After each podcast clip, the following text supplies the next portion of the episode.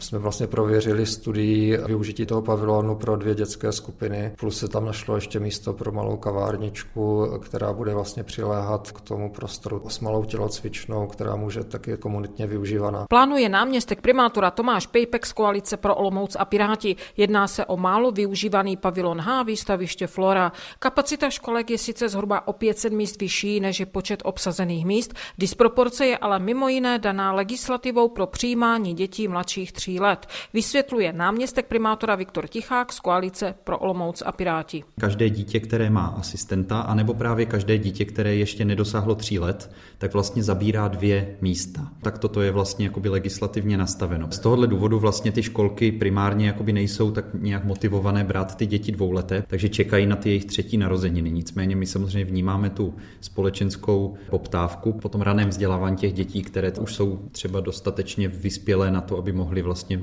běžně nastoupit do toho školkového režimu. Město Olomouc zřizuje dvě dětské skupiny.